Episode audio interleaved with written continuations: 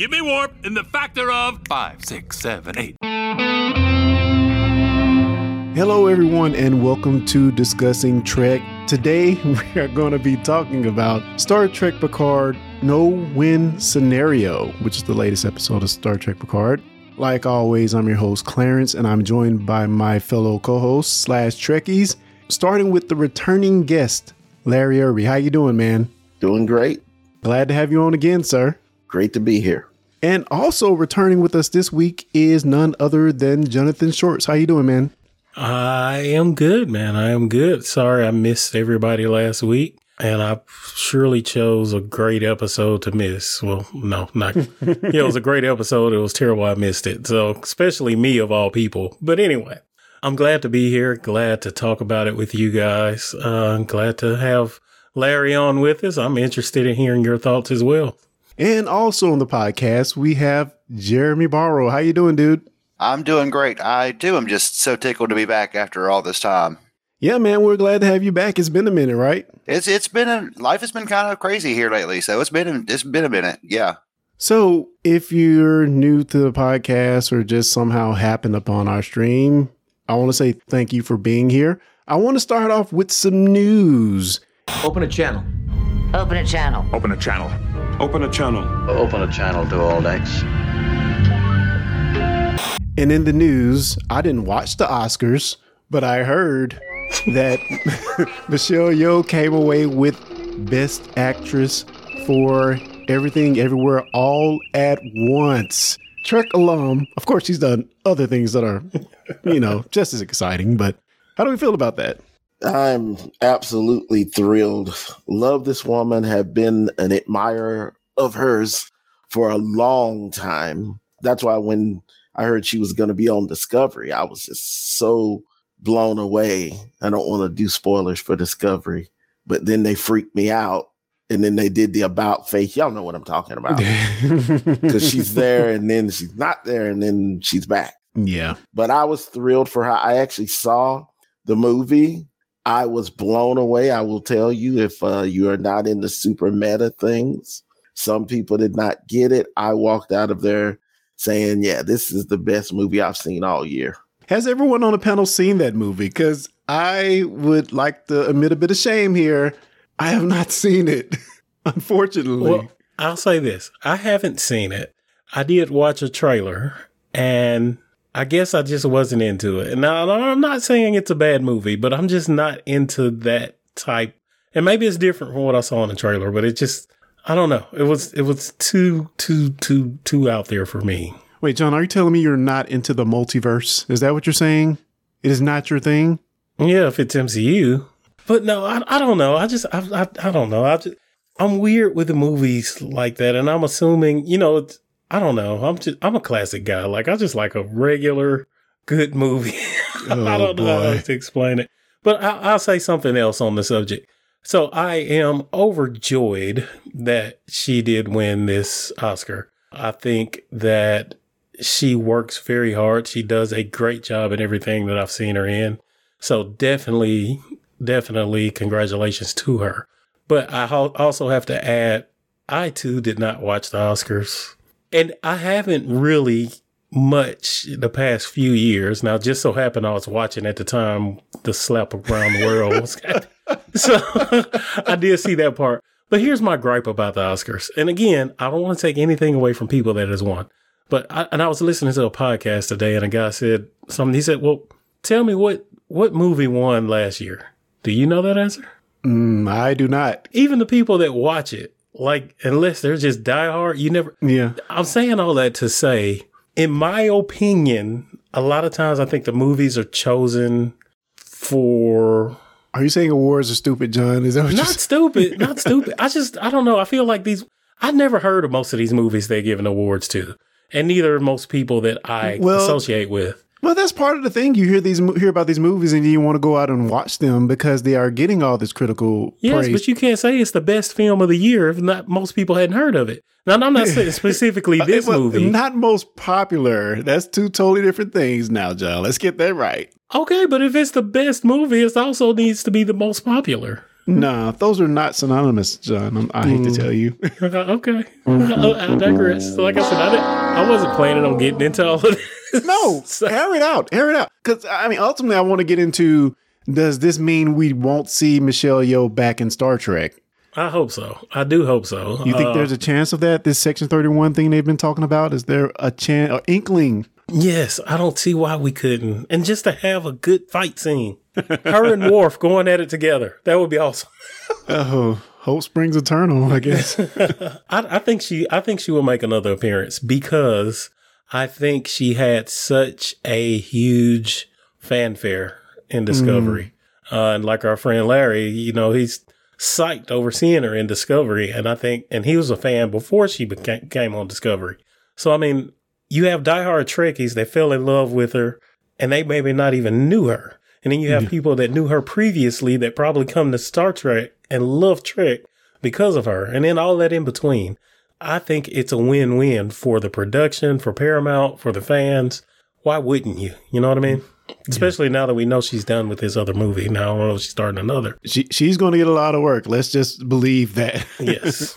But uh, we also have a comment from from Tasha that says, you know, she wants that and JoJo fight, which I'm all for myself. Guys, if you wanna, if you're listening and you wanna jump in to this chat, you can check us out on all our outlets.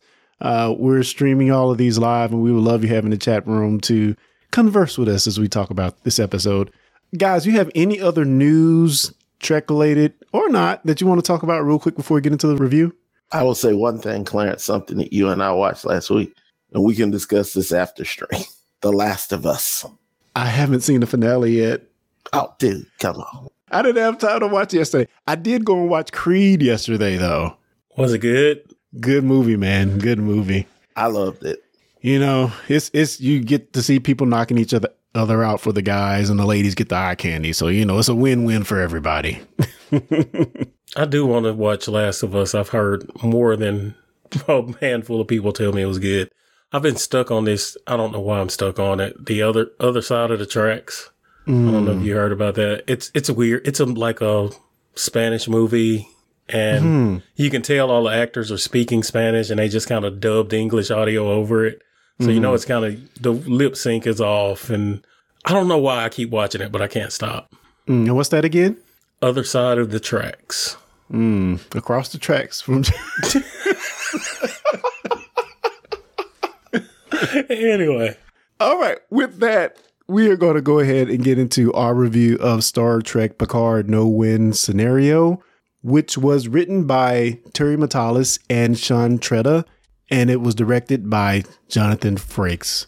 With time running out, Picard, Riker, and crew must confront the sins of their past and heal flesh wounds, while the Titan, dead in the water, drifts helplessly toward certain destruction with a mysterious space anomaly. If you have not seen this episode, go out, watch it, come back, because from this moment forward, spoilers. Spoilers. Red alert. All hands stand to battle stations. What gives you the right? You cannot destroy an idea. At ease before you sprain something. The spoiler warning has been dropped, and we are back to talk about this episode. No beats from Mr. Jones this week, but we will go around the horn like we usually do and get our high level opinions of the episode. Larry, let's start with you. What did you think of No Win Scenario? I thought it was really good. I thought it, um, for me, in a way, they walked back a little bit of the over the top from last week. Uh, not to say, like I said, last week was one of my favorite episodes they've ever done of Picard, but um, I like at the end, you know, just how Riker basically came in and said to Jean Luc, like, look, man, you were right. I'm dealing with some stuff, you know, everything that happened. And the, the fact that you know that these two men, and, you know, what you can say about Jonathan and Patrick is they have literally known each other this long in real life and are dear friends. And that really comes across because when he comes to, you know, Riker comes to Picard, you can tell that's a friend saying, oh man, I was wrong. I was wrong. I shouldn't have went off like that. And, you know, you just felt it. You just really felt that he was kind of like, yeah, I'm sorry, Yeah. but not too sorry." Mm, mm. Jeremy, what do you? What did you? What's your high level opinion this episode, man? I love this episode. It was like watching a movie. It was really self-contained, didn't have any B plot to worry about. You just had this whole hour of this event going on, and I loved every minute of it. It was great. It was the second best episode this season. Mr. Shorts, what is your high level opinion of the episode, man? Um, I did I did like this episode. And to be honest, when Jeremy was telling us his high level views, he said something that kind of made me almost dislike this episode a little bit. But because of that, it makes me like it more. So let me be let me explain. When he said there was no B plot, it was self contained. Once he said that, I was like, wait a minute. I didn't get to see Worf in this episode. Mm. That kind of disappointed me. But then it says this was actually good enough that I never even thought about that. Mm. So kudos to them. So that that's one thing. Number two, I just thought the one liners in this were awesome in this episode. Yeah. And as for me, I mean, this episode felt like an episode all about dealing with loss. I mean, for Riker, the loss of Thaddeus, Picard, the loss of his chance to be a father to Jack growing up, Shaw's loss at the hands of Locutus of Borg. It was it was episode very much in the first half of it about dealing with loss to where we eventually pivot into us trying to figure out this no win scenario. Well, I guess I can start with this because it's something that really threw me off. Riker giving up so quickly while they were falling uh, or getting pulled into this gravity well or this nebula. Larry, did Riker, is this the Riker you know giving up so quickly to kind of say we're just dead in the water? There's nothing we can do. We, you know, we just have to write our letters to our loved ones, make peace. Uh, is this our Riker? I think it is. I think that it's an older Riker. I mean, this is the beauty of this show is we get to see these characters 22, 23 years on and they've changed. I mean, they've gone through I mean, he went through losing a child. I mean, Mm. that, that that's something that will change you. That's why he's probably hesitant a little bit more than he has been in the past. So I think, yeah, I think he's been scarred, and I think you know he had to be reminded a little bit by Picard. Hey, man, let's do what we do best. And I like that little bit. I love that with him and Beverly, Yeah. that cockiness. Hey, we were the best. Let's let's do this We've done this many times. because they know they have. And I mean, you would, I would want you to say that to me if we were in that situation. Come on, man. You know, we got this. But yeah, I just, I just, I really felt that this Riker is, has been through. And plus, somebody touched on something, uh, one of the um, breakdowns. I think it was uh, Ryan Arey hmm touched on something is that remember since we last saw him he was on Nepenthe he Yep. and Deanna and uh the orchestra now since then the synth ban has been list lifted right Mm. so he's going okay so all this stuff has been lifted so my son died really for no reason Mm. because it was never it was the Romulans the whole time. It was never that the synths went rogue hmm or anything. So Mm. that's probably weighing on him a little. That's might just be me, but that was a good, a pretty good point. I have to agree with Larry on that as well.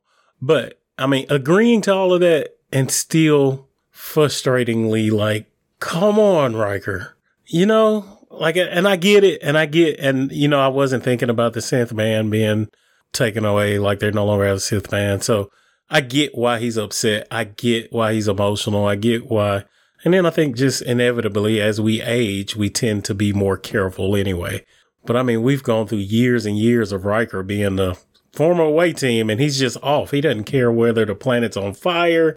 He doesn't care if they're killing everybody on it. He's going to take Data, Geordi, and Worf and go. He's going to be the brave guy. Like it's usually Picard, the one that was kind of telling him, "Mm, "Let's step back and think about this. Let's." You know, and they kind of reversed roles, which I did like to see. I don't know if I say I liked it. It almost got to be too much. Like I was wondering when was that Riker going to come back at some point. We knew it had to happen. and they almost pushed it out too far for me. Just to see that he had this had been weighing him down for so long. And of course, if you lose a child, you're never gonna, you know, you're never gonna get over it. But it's gotten to the point where it's dis- disrupting his relationship with the rest of his family, and you know, it's just so weird seeing him write that that last letter to to Deanna as you know they were sinking down. So yeah, but glad he bounced back from that. Well, I've never watched The Next Generation like y'all did. I don't know Riker like y'all do, but this doesn't seem like the Riker that I know very briefly. It's like I was telling Jonathan, you know, we are talking about the last episode, which was my favorite, by the way, so far. I've never seen a captain look so lost as Riker did right there at the end. Mm. Like completely, utterly just lost with no sense of what can I do next. This is the end, my friend. Right. Well, it's, it's, it, he didn't even seem resigned that this was the end. He just like didn't just, they just stopped. Hey, wasn't that uh, Q's line in last season? It, it it felt very close. It felt very close to Q's line. Is that what did Q say? I don't remember. It, it I, I, can't remember the, the, exact verbiage, but it was something very close to that. Like yeah. for a split moment, I was expecting to see Q pop in. Oh Lord, please don't! I don't want to see Q. I didn't either. But let, let, let Q be be gone. That was almost two on the nose, you know. I was going to say what Jonathan said was I agree that the whole thing of us exploring Riker they did stretch it out a tad too long. And then it was kind of like, I, I thought, well, that was a quick run. We can't do it. There's no way. we can't do it. There is no way we can do it. Ah, oh, man, y'all right. Let's do this. Like, All right. Like this is you, you really mean there's no way? There's no way. Okay. he was he was so resigned that uh, yeah, it's all over. Nah, man, we good. Let's go.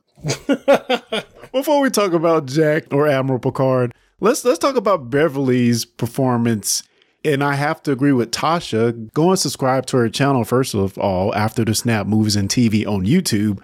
But in our discussion yesterday, the live stream that we had, she made such a good point that the women kind of were the ones kind of pushing the, the action along because they were the ones solving problems. Beverly was the one getting these readings and you also had Seven kind of taking charge and coming to a resolution for us. So, what do we think about Beverly's performance in this episode?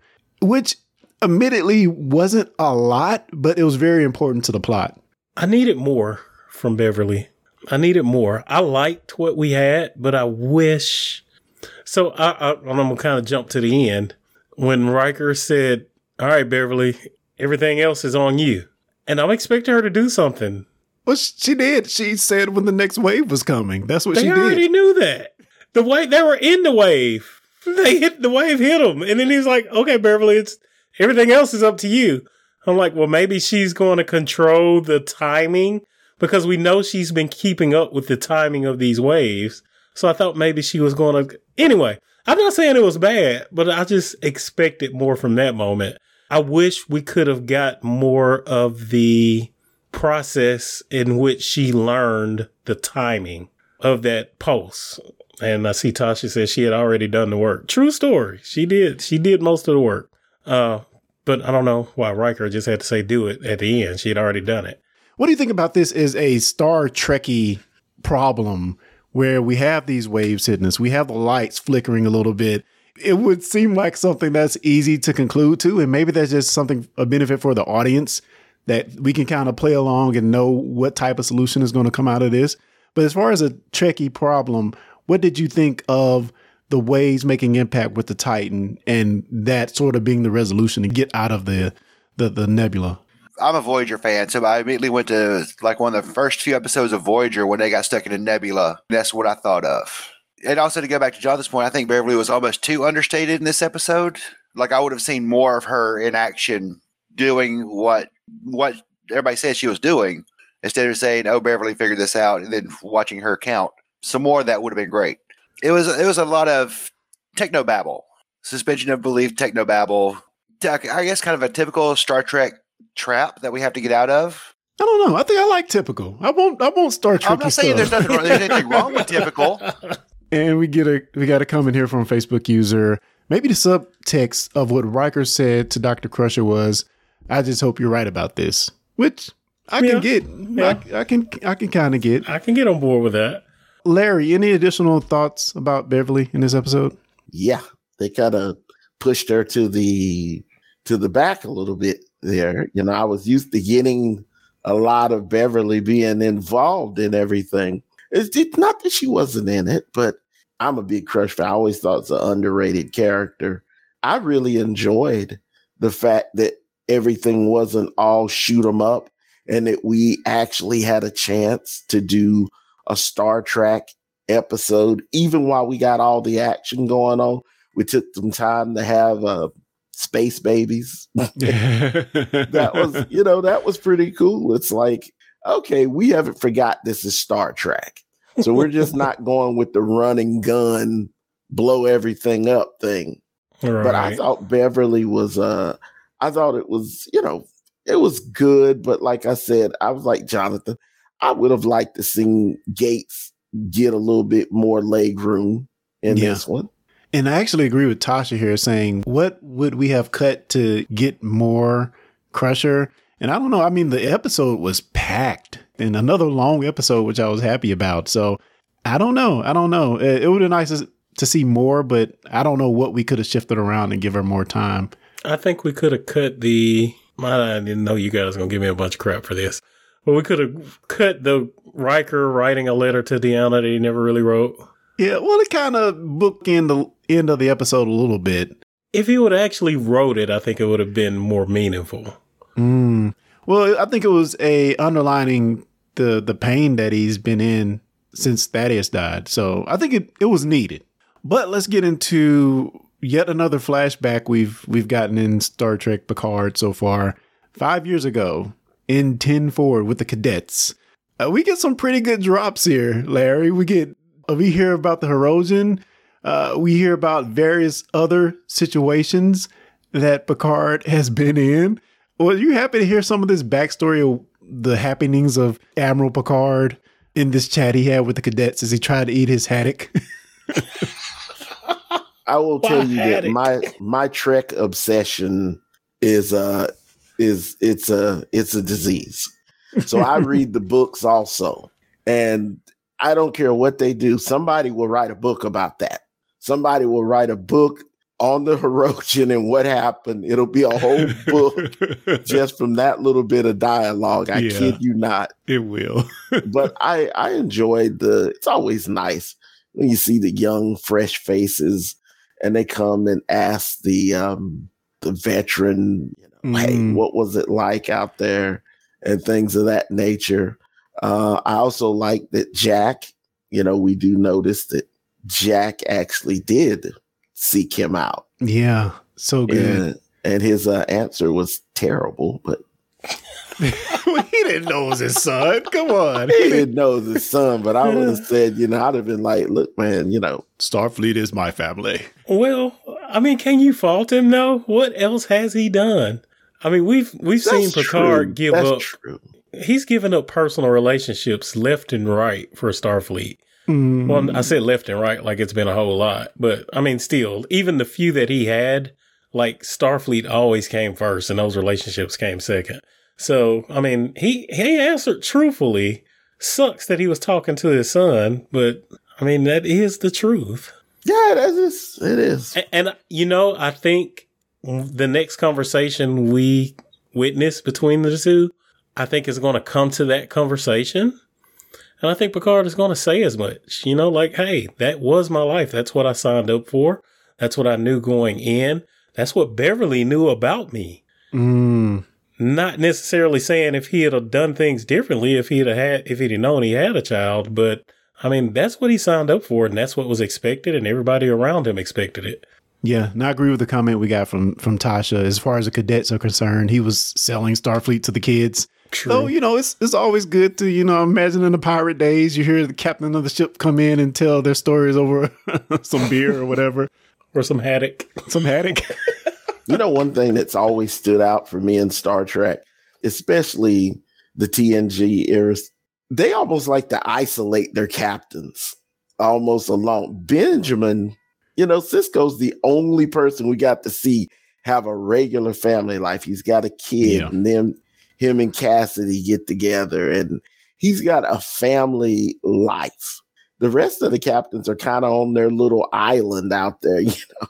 Well, you know, Janeway in one of the first episodes of Voyager, because I just started rewatching that, she does mention the disconnect of the captain and the crew, so that way she can make her decisions that she needs to without the personal feelings coming into effect. So they almost have to isolate themselves to do their job. For me, I mean, in the set of personal lives, like you know, Janeway did have a fiance, and they got stand, stranded in the Delta Quadrant. So I get that. But, you know, Picard had all these, man, there was Vash, and then there was the really cool lady who transferred off the ship. And he had quite a few romances. It's like, come on, Jean Luc, you know, pick one. I don't know now. Uh, I mean, Janeway had her interests for a while. You know, it, it's always been Chakotay throughout the entire show. Everybody knew it but her, seems like. Oh, that would have been a bad match. Then came along seven and took Chakotay away. So, you know, we can. Yeah. That's why she tried to give her back to One the of the worst, worst storylines in history. And Jeri Ryan and Robert Beltran agree with me. really? Yes, they do. They both thought it was dumb. Beltran was actually offered a chance to come back in the last season of Picard to play Yeah, I saw that. the alternate universe Chakotay, and he turned it down because he thought that was really stupid. Well, they only cast him for two episodes in an alternate reality. So, I mean, how do you go from being second in command the entire season to two alternate reality episodes? I'll just say I'm glad we have him on Prodigy rather than doing a cameo because he's, True. you know, we've only got a little bit on up on Prodigy. Is that I don't know if that, is that a spoiler, but but he, you know, I can't wait to see more of him on that show. Maybe in the next season. Uh, also, uh, just on this opening flashback, I love how it kind of bookended with talking to the cadets and then seeing Jack at the end, and also the title of the episode, "No Win Scenario." Picard offers some advice here. No matter how bleak a situation is, as long as your crew remains steadfast, you are never without hope. So, I mean, dropping those dimes on us, I love it. Mm. A few Facebook comments we'll pick up real quick before we move on. Agree with Jonathan. The conversation between Picard and Jack must be about how Picard accidentally pushed Jack away with Starfleet is my family. We saw Picard reliving that moment, so he knows. Yeah. Yeah. Just Yeah. the pain of that moment, too. You know, as much as I talk about this episode being about heartbreak, just just knowing you did something like that, even even you know, uh, unbeknownst to him at the time that that was his son, it's still looking back on it, it has to be quite painful to think about. But you know, and it, and I mean, y'all may disagree with me, but part of that's on Jack too because he didn't come up and say, "Hey, I'm your son. What would you have done then?" He just let Picard brush him off, and he just went about his business. He's he didn't kid, try to say, "Well." I'm not going. He's a kid. Come on now. I'm, I'm just saying he had that choice too. Okay. I mean, okay. we we. I mean, Picard was kind of in the wrong for saying that, but you know, Tasha's right. He was selling Starfleet to the kids, but that's kind of on on him as well. So we get the story of Jack and Picard. Have we ever heard that story before? And we get it after they go into the holodeck on the ship as it's about to be destroyed, which they have no power, but there's a power cell for the holodeck for times like these. Which this was all new techno babble. I've watched a lot of Trek, and that's never been mentioned anytime else. Hey, they baked this up. I'm going to tell you that, that was um. Oh my goodness! Yeah, When you're when you're talking about them going in the holodeck and just chilling, it's like no, no. you know that was what was that Voyager episode, Jeremy, where the uh there was another ship lost in the Delta Quadrant. The captain was like harvesting these. Oh yeah, yeah. Yeah, so he put on that little holodeck eye lens to die in that. So I mean, I get the point, but I mean to save just a special battery set aside. And, and it, it actually was mentioned in Voyager at one point. B'Elanna does mention in Voyager that their power cells are incompatible with the rest of the ship. Mm, as as Tasha also mentioned in our chat. So Right. mm, good good Hmm. tidbit. And and honestly, I'm glad they turned around and at least tried to explain it immediately because you know all of us like, hold on, what Right. we ain't got no power. and, We, they, and they probably said it for people like us. yeah, I mean, we gotta drop shields. We don't got no thrusters. We barely on life support, and then they're going to play around on holiday. But let's go But have a I. I have to, I have to kind of push back a bit. I mean, yes, it was mentioned in Voyager, but I think it was kept separate, not for the reason they're saying. It was kept separate because if they have a power failure and you're on the holodeck, let's say, I don't know, a Klingon is swiping at you with a bat'leth or something. You don't want the safety protocols to flash you on or off. You get what I'm saying? That's I thought- always thought they just kept it separate so the rest of the ship didn't affect the program as you were running it. Not which is fair. like, which is not fair. to be like the last place to die. That doesn't seem very Starfleet. How many holodeck mishaps did we have True. where it did affect the ship? Yeah, Oh my right. goodness, way too many. yeah, get attacked and then all of a sudden and it always the first thing to go was the safety protocols. Like they get shot and it's like, oh the safety protocols are off. Like, really? That was the first thing? I was just gonna mention when you were talking about Jack, I, man, they have retconned Jack and Picard's relationship. So I mean, like I said, I've read the books. That that's not canon. That's soft canon. It's what we call a beta content. You Mhm. know. So you have Memory Alpha. You have the other place which is beta content, which includes books and other things. But the way it started out is that Jack knew Beverly. They talked about it on the old show and they had a friend and she met Jack and blah blah blah. I never even assumed Jack was the same age as Picard. Hmm. That he was at least a little bit younger. That's what I always thought too. And they never mentioned them going to the academy together that I remember. Hmm. If I'm wrong, I could be wrong. I do think they mentioned that, and don't make me point out the episode. I'll do some research and we'll add it to the uh, chat or to the Discord. But I do remember an episode where they discussed it, and they were more along talking along the lines of what, like how he died. Hmm. Do you you remember what I'm what what episode was that? Like I won't even say they did a he had a flashback about it or a holodeck episode. Yeah, well, it's that one episode where we see the recreation of Jack on the holodeck. Or with Wesley. Yeah. Wesley's dad. When yeah. Yeah. But I do remember it briefly he and Beverly having a conversation. Tasha's saying it was in conspiracy. Wow. Cool. Cool. Hmm. That may have been it. And I know I remember them mentioning an accident. Now as as far as that whole shuttle situation they were in, I just think that was pulled out of thin air. a, a, a few things we learn about their conversation. Jack doesn't like wine. He's he, he's asking about how long does he have for his hair, which you know, understandable. So many heartfelt moments here, but he's like, you know, uh, uh, Admiral, I, I don't I don't really need this conversation. I'm good. I've lived, you know, I'm good. I've grown up. I'm a young man. I'm good. And then we get the revelation that Picard's like, I'm the one that need this, you know, which is uh, hit you there a little bit. Feels. And you know, Jack needed it too. And I think the hair thing was just a deflection to kind of lighten the mood. Cause you know, it was, it was just a, it was a tense, tense. You could feel, even the, the audience could feel the tense situation there. So, and I think Jack is just one of those people that just jokes around everything that's difficult. So the hair thing, like, I think that was Jack's way of saying, you know, I'm ready too. Yeah, and we get this story in this episode of of Jack Senior or the other Jack about he, he and Picard and the situation they had when they were trying to run off and meet some girls. A micrometeoroid shower damaged their ship, and they were dead in the water. The power they were swapping the power between docking thrusters and life support. Jack navigating, Picard firing thrusters. Of course, this is going to come back and be exactly how we actually navigate to get in position to catch the wave to get out of this nebula, which some might say that's on the nose.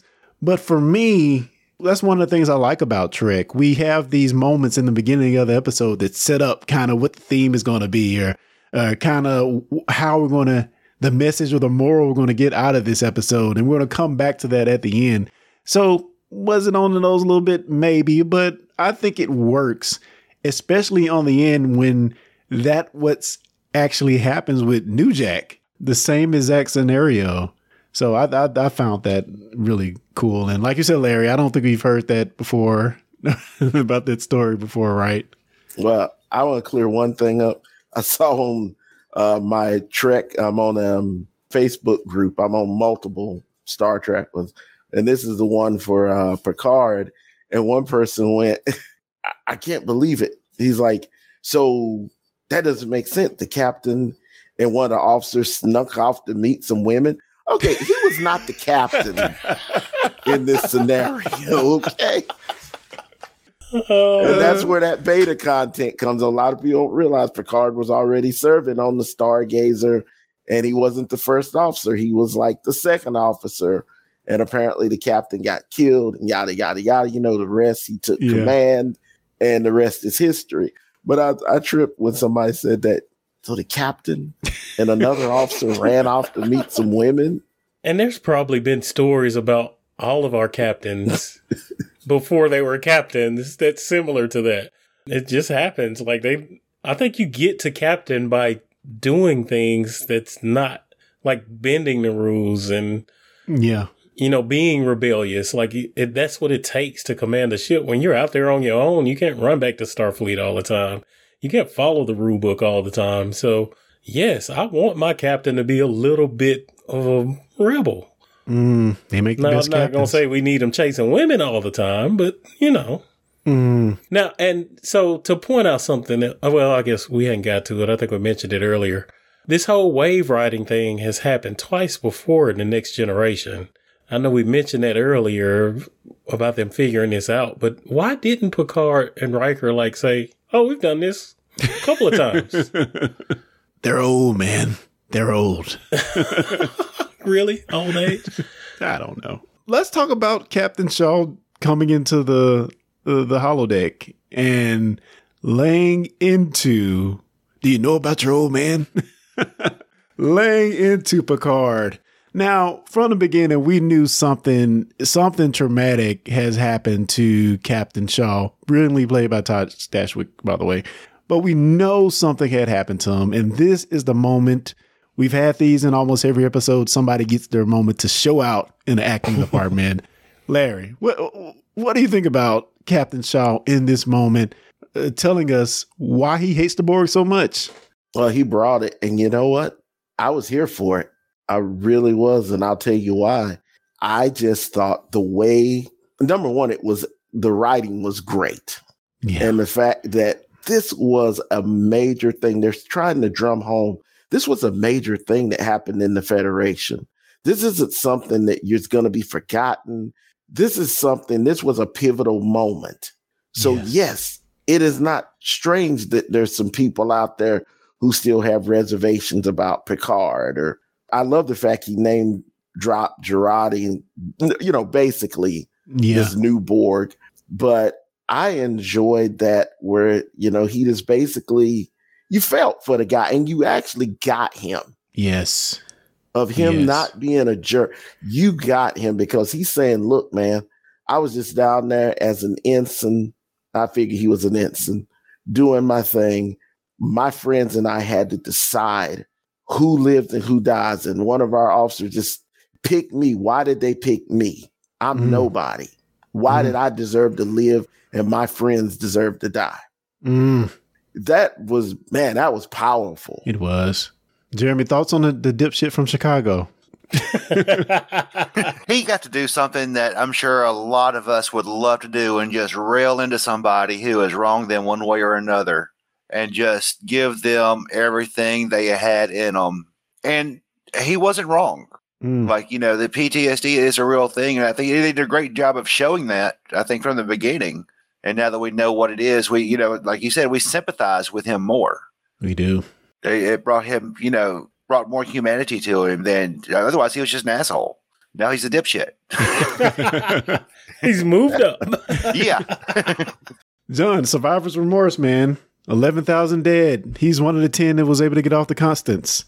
You know, I feel bad for Picard. I, I I get him. I get Shaw. I do. I understand it. But man, he had to he had to take the same treatment from Sisko. You know? And let's just face it, Sisko is a lot more intimidating than Shaw. and Picard has to take this the whole time, like, and I get it. I'm not saying Shaw or Sisko's feelings are misplaced because the overall, in the grand scheme of things, Picard is the reason that they suffered. But I feel bad for Picard because it was not his fault. It was not his doing. And not once have you ever heard Picard when he's been faced with someone saying that, has he brought that up and said, I was not in control. He's always sit there like his expressions almost like accepts that blame for it because he knows that nothing he can say is going to make it better for them. Right. He has accepted it graciously. Yes. Right. Yes. And, and I, so I say I feel bad for Picard because, and he and, and he has to know this is going to follow him for the rest of his life. Now I have to take a little pat on my back because I think I called this two episodes ago Really? Uh, because we said it was something Shaw didn't like about Picard, and I said it's probably something to do with Wolf three five nine or the Borg incident Yeah. because that's usually when because I was look like Shaw was treating him like Sisko was treating him. Yeah, and, and then refusing to call seven seven, which we got to pay off for that with little LaForge as well. So yeah, yeah, I just thought Shaw's or Todd Stashwick's performance in this moment was just excellent, and they even gave him a name, Locutus. Man, uh, again, like you said, Larry, the writing, the writing is so on point, and I'm going to have to agree with Tasha here that the man did a lot of uh, emotional heavy lifting in this episode. Indeed. The women did the work and the men did the emotions. That's good. And I think it worked. It worked. It did. And that's Sidney LaForge, not Little LaForge. Thank you. Thank you, Tasha. so let's pivot that into talking about Seven. Riker does not want to reinstate her officially, but she's going around and trying to find this changeling that we found out in the last episode that is on board the ship. What do we think about Seven tracking down this changeling and eliciting the help of Captain Shaw? I thought I thought it was a great idea. And what they mentioned, like well what Shaw mentioned, the best way to, you know, find out if someone's a changeling is to ask them a direct, simple question. Yes. Well, who else can Seven identify that would be different? You know what I mean? Like everybody else that she talks to is going to treat her as commander, right? Yeah. And that's going to be across the board generic treatment. So it'll be harder. But if she could go to Shaw, someone that for some whatever reason just not a big fan of hers, Yeah. you know, and he's already a upgrade from asshole dipshit, so she can expect a certain mannerism from him Yeah. that a changeling probably wouldn't know. So that would have been who. Well, I'm not gonna say I wouldn't have had the brains to think that far ahead in a panic situation, but I thought that was a great idea. What worried me though, and I'm glad they didn't go this way, is you know when you get into these situations like a changeling situation, like all of a sudden everybody becomes the bad guy, Mm. and then you start assuming. So like for a moment there, I was like, well, what if he is? What if she is? Actually, I still think it's Riker. No, maybe what if it's Picard? That'd be a nice change. And next thing you know, you've missed 20 minutes of the episode because you're trying to figure out who's who, right? And they did a great job of kind of eliminating that thought process from this episode. And by her going to Shaw and going that direction, kind that kind of helped that. Yeah, and I'm, I'm glad you could have wasted a whole episode on that. And I'm, I'm Right. so glad they didn't. Shaw has some pretty good points, as John just mentioned, of asking the right question. He even mentions the pot, which we had cannabis mentioned in this episode, weirdly enough. Because some people say, wait a minute, man, how did he have the same pot that Odo had? And I said, oh, okay, come on. Let's, That Now was a little bit on the nose. Y'all was- just nitpicking now. But but it was it was for the fans. It was for the fans. Exactly. Sometimes a little, you know, fan service never hurt anyone. It's all right. You know, we know they probably wouldn't have the and they don't technically need a bucket. we know that, but You can Yeah. use Lwaxana's Troi's dress. We've learned that. exactly. exactly. or And just lay out on the floor. I, I, you know, we all love Star Trek, but I think sometimes people just they, just want every single thing solved, and it's like, listen, he had a bucket. I'm okay with the bucket. I'm okay with it. hey, maybe they'd have felt better if they'd pulled out like a Home Depot bucket. Just maybe they'd have felt better about it. That's not supposed to be in Star Trek. Why is that bucket in there? Listen, Yeah. I, well, and I'm not, I'm not, I'm not going to get too upset with them because I mean, the thought did cross my mind as a Trekkie. Like when they were looking, when he said a pot, in my mind, I was like, how is she going to locate this pot? It could be anything, Yeah. right? It could be anything unless they make it look just like Odo's pot. And then I got to think, I said, well, why would it look just like Odo's pot? Nowhere was it ever mentioned that Odo got his pot from his home world. Yeah, it could just be how a pot looks in Star Right. Trek. We like as far as we know, Odo just grabbed something and called it his pot, right? like he didn't know he was a changeling, right? He grew up with Yeah. Cardassians. I'm sure they didn't go find him a fancy pot. They just found something in the corner that was holding a plant and said, "Here you go." and now we got another one here that looks exactly like it. So I get their point. I get their point. Was it bad enough for me to cause an issue? No, I could care less. It helped the story more than it hurt. Yeah, I loved the changeling, the way they looked. I mean, ugh, they look nasty. So Larry, you you like the new you like the new look more than I the old one, it was what we had because it's all we had. So you know, but I still just- like the old one, man. This one was yeah. I, don't know. I, I like that when it melted down and it's like it, it was creepy. So we're chalking that up to technology just being different rather than something else going on with the changelings. Oh yeah, for sure. Oh, maybe, maybe not. Oh, There's well. something going on. We ain't got there yet, but Well, you know, on going on. on DS9 when the the uh you know when they were had that sickness, their skin was kind of flaky, Mm. and that's kind of what this goo looks like now. It's like got flaky pieces of skin in it. It'll make it better for me. I and I know it's old technology the way we seen it last time, but it was just something I loved about seeing that. I don't know. I just like it better the old way. Classic. So part of getting out of this nebula was Shaw and Seven working together to open open the nacelles to gather energy for the warp core, which it was cool seeing Shaw be a little engineer there at the end. And we were wondering why we got that moment of Sidney LaForge coming and talking to Seven. That's the setup. It paid off. It Mhm. paid off, man. It did. Indeed. So speaking of changelings, let's let's get into Vadic and the hand demon. Or in the words of Tasha, our friend from After the Snap, she got the hand. Not just a finger, the whole way. I am completely and utterly confused by that entire thing.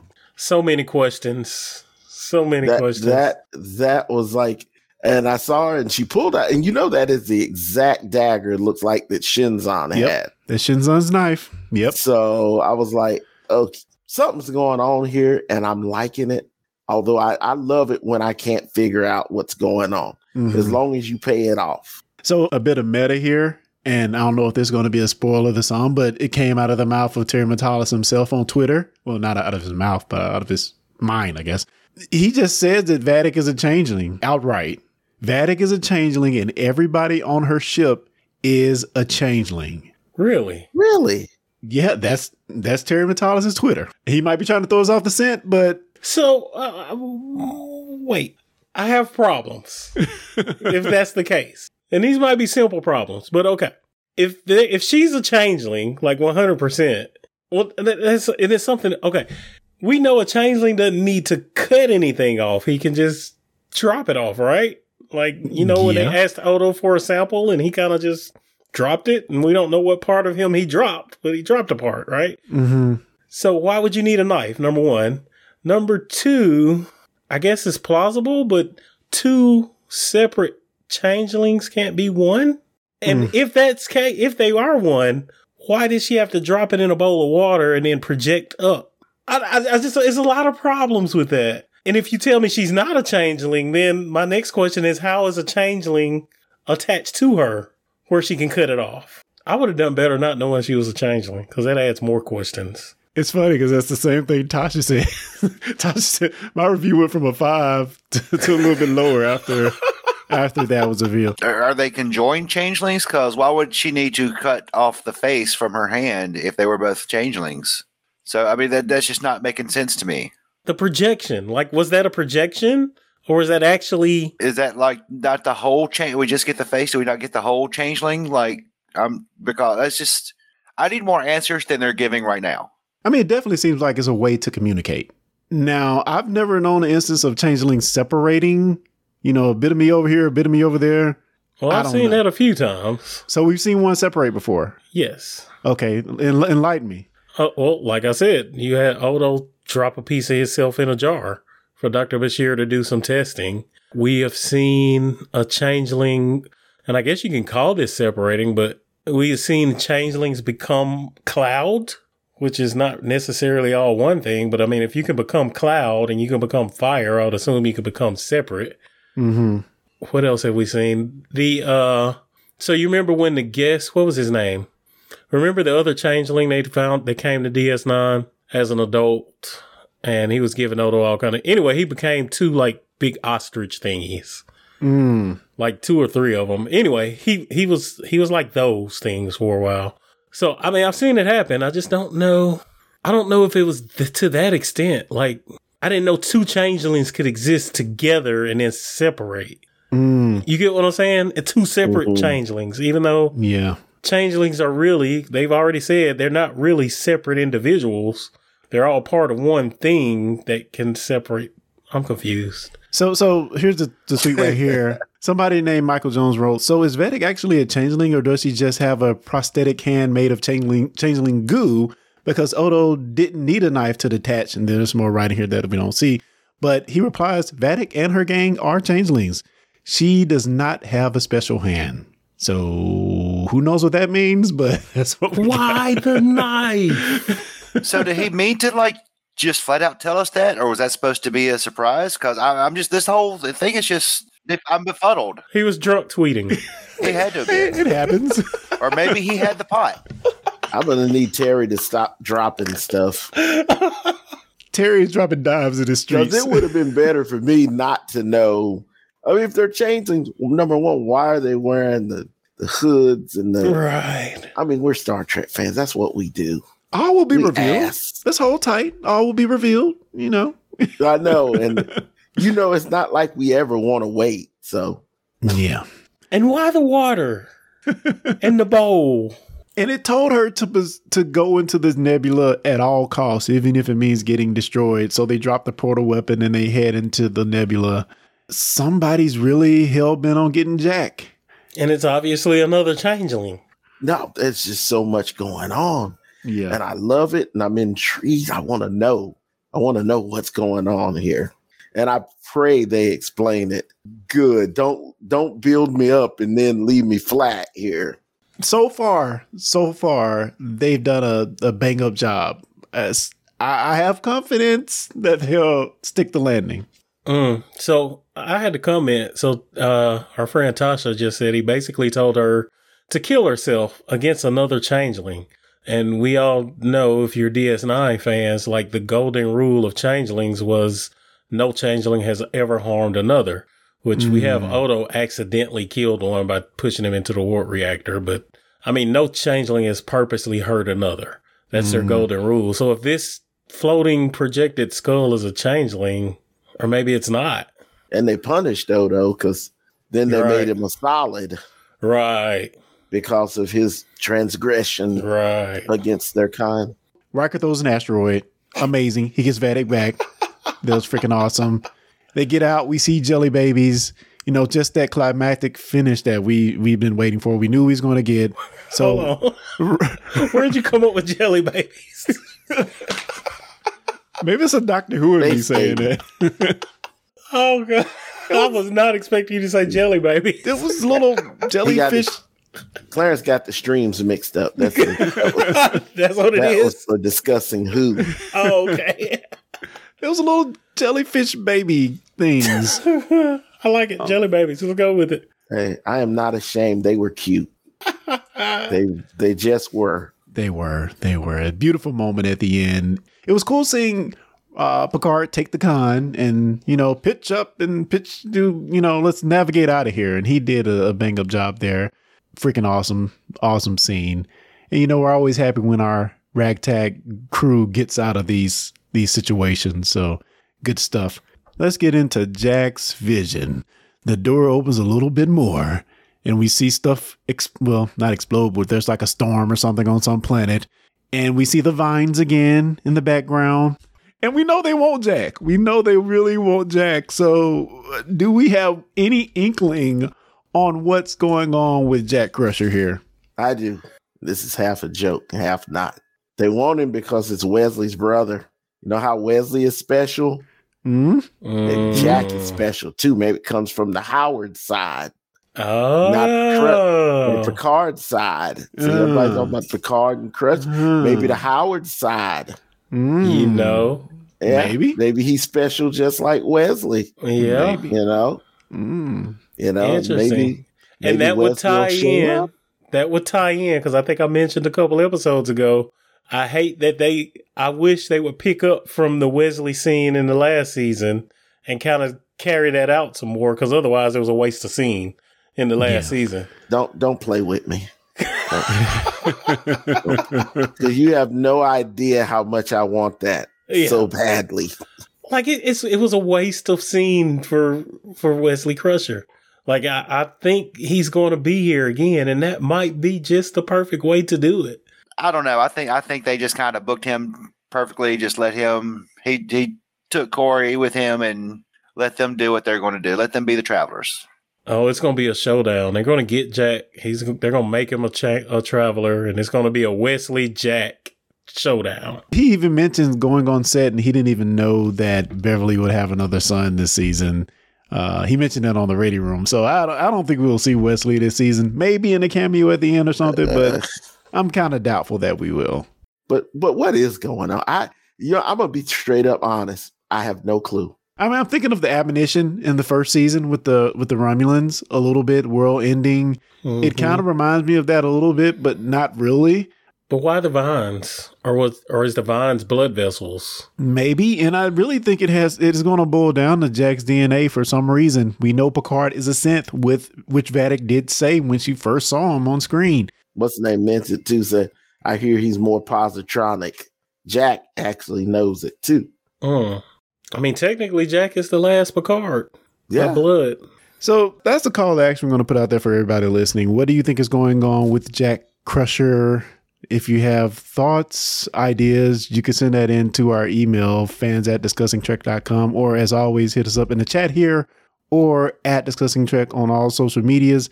Let's go ahead and get ratings for the episode. I love this episode. I'm going to give it a 4.9. Fellas, what do we think? John, what do you think about this episode, man? I have to say five, man. Mm. This was this is very good. I like the humor in it. I like the fact that, like we said up, up front, you know, the women did the work and the men did the emotional lifting, which I didn't kind of pick up on that till we got to talking about it. And I like the fact that, as Jeremy said at the beginning, we didn't have to worry about the other side of the story with the Worf and Yes. and the fact that this was so good, we didn't even think about it. I never once questioned it. Me neither. That tells me this was a great episode. Larry, what do you think, man? I am going to give this one uh, a 4.8. The only thing that took me out of, like I said, I would have liked more Crusher, more more Beverly, you know, but um, that, I just her to be involved more, not just what they gave her to do. That's just me. But overall, this man, this was so Star Trek. It was. I mean, was it not? Yes. I mean, you have not only the action, but you say, "Hey, we're taking time out to have space babies." I mean, I just I love that that they decide just had to say, "Hey, we haven't forgot what Star Trek is about a new life and Mhm. exploring." So I just thought it was a great episode. oh, and Riker's last line. She's like, just search out new life. And he said, and to Bowley, get the hell out of here. He did. that was He good. did. That was good. But yeah, and I also want to agree that I, I like you said it spot on, Larry. It's it was a great Trek episode that we look for. Like we've been saying about Strange New Worlds. There was Yeah. a problem. We found a good Trek scientific solution to the problem. We didn't add any extra overburdening story to it to the problem. We solved the problem. We got out. There's a bow on the end. Of course, we know something else is going to happen. But like, you gave me something to worry about. You gave me some hope on a solution, and you showed me the solution. Great episode. Yeah, and it gave it that warm, fuzzy feeling at the end of the episode Yes. that we love from Star Trek. Jeremy, Jeremy, how you rate this one, sir? So I agree with everything everyone just said, but just now knowing that Vedic and his, her crew are changelings, that just kind of walked it back a little bit for me. I want to give it a 4.7 because it was still a great episode and I still actually enjoyed that scene, but now I'm just that, that's got the wheels a churning and, and I've got to I've got to rectify that somehow. Yeah, we're, we're, we're going to give them some time to pay it off. We're just gonna- Yeah, I, I, I'm a patient man.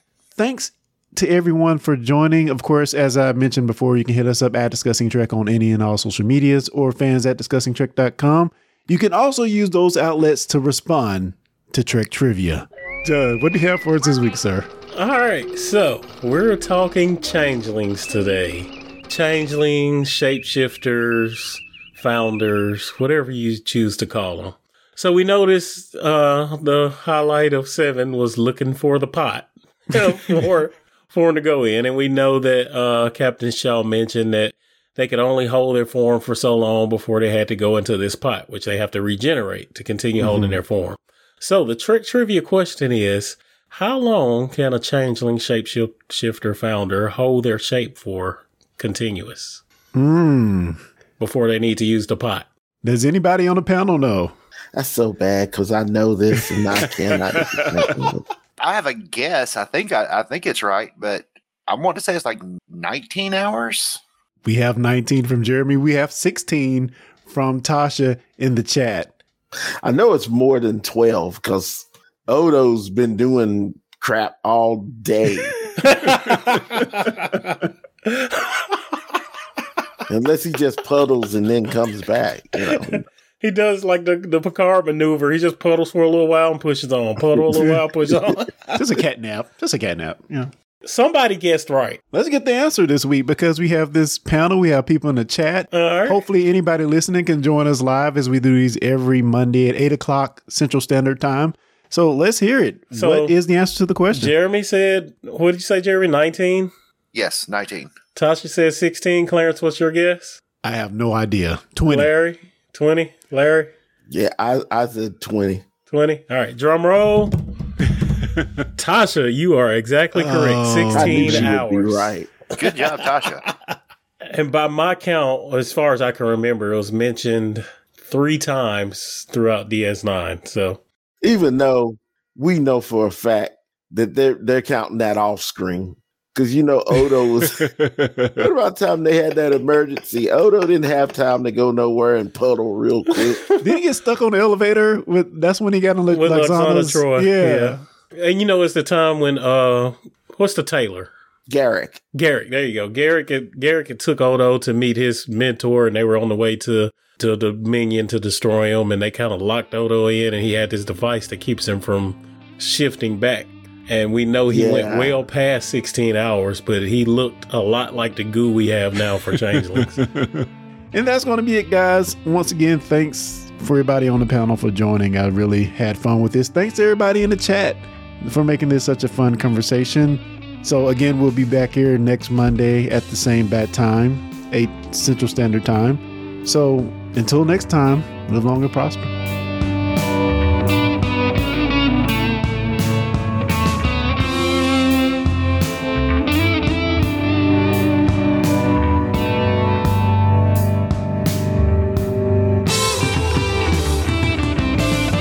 Thanks for listening to the Discussing Trek podcast.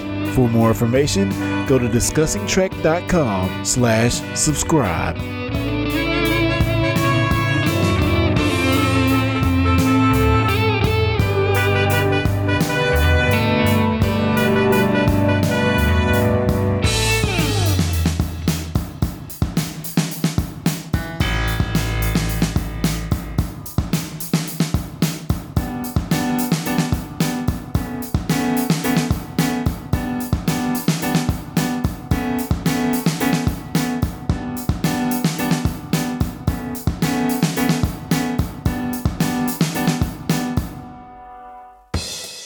You've been listening to the Discussing Network.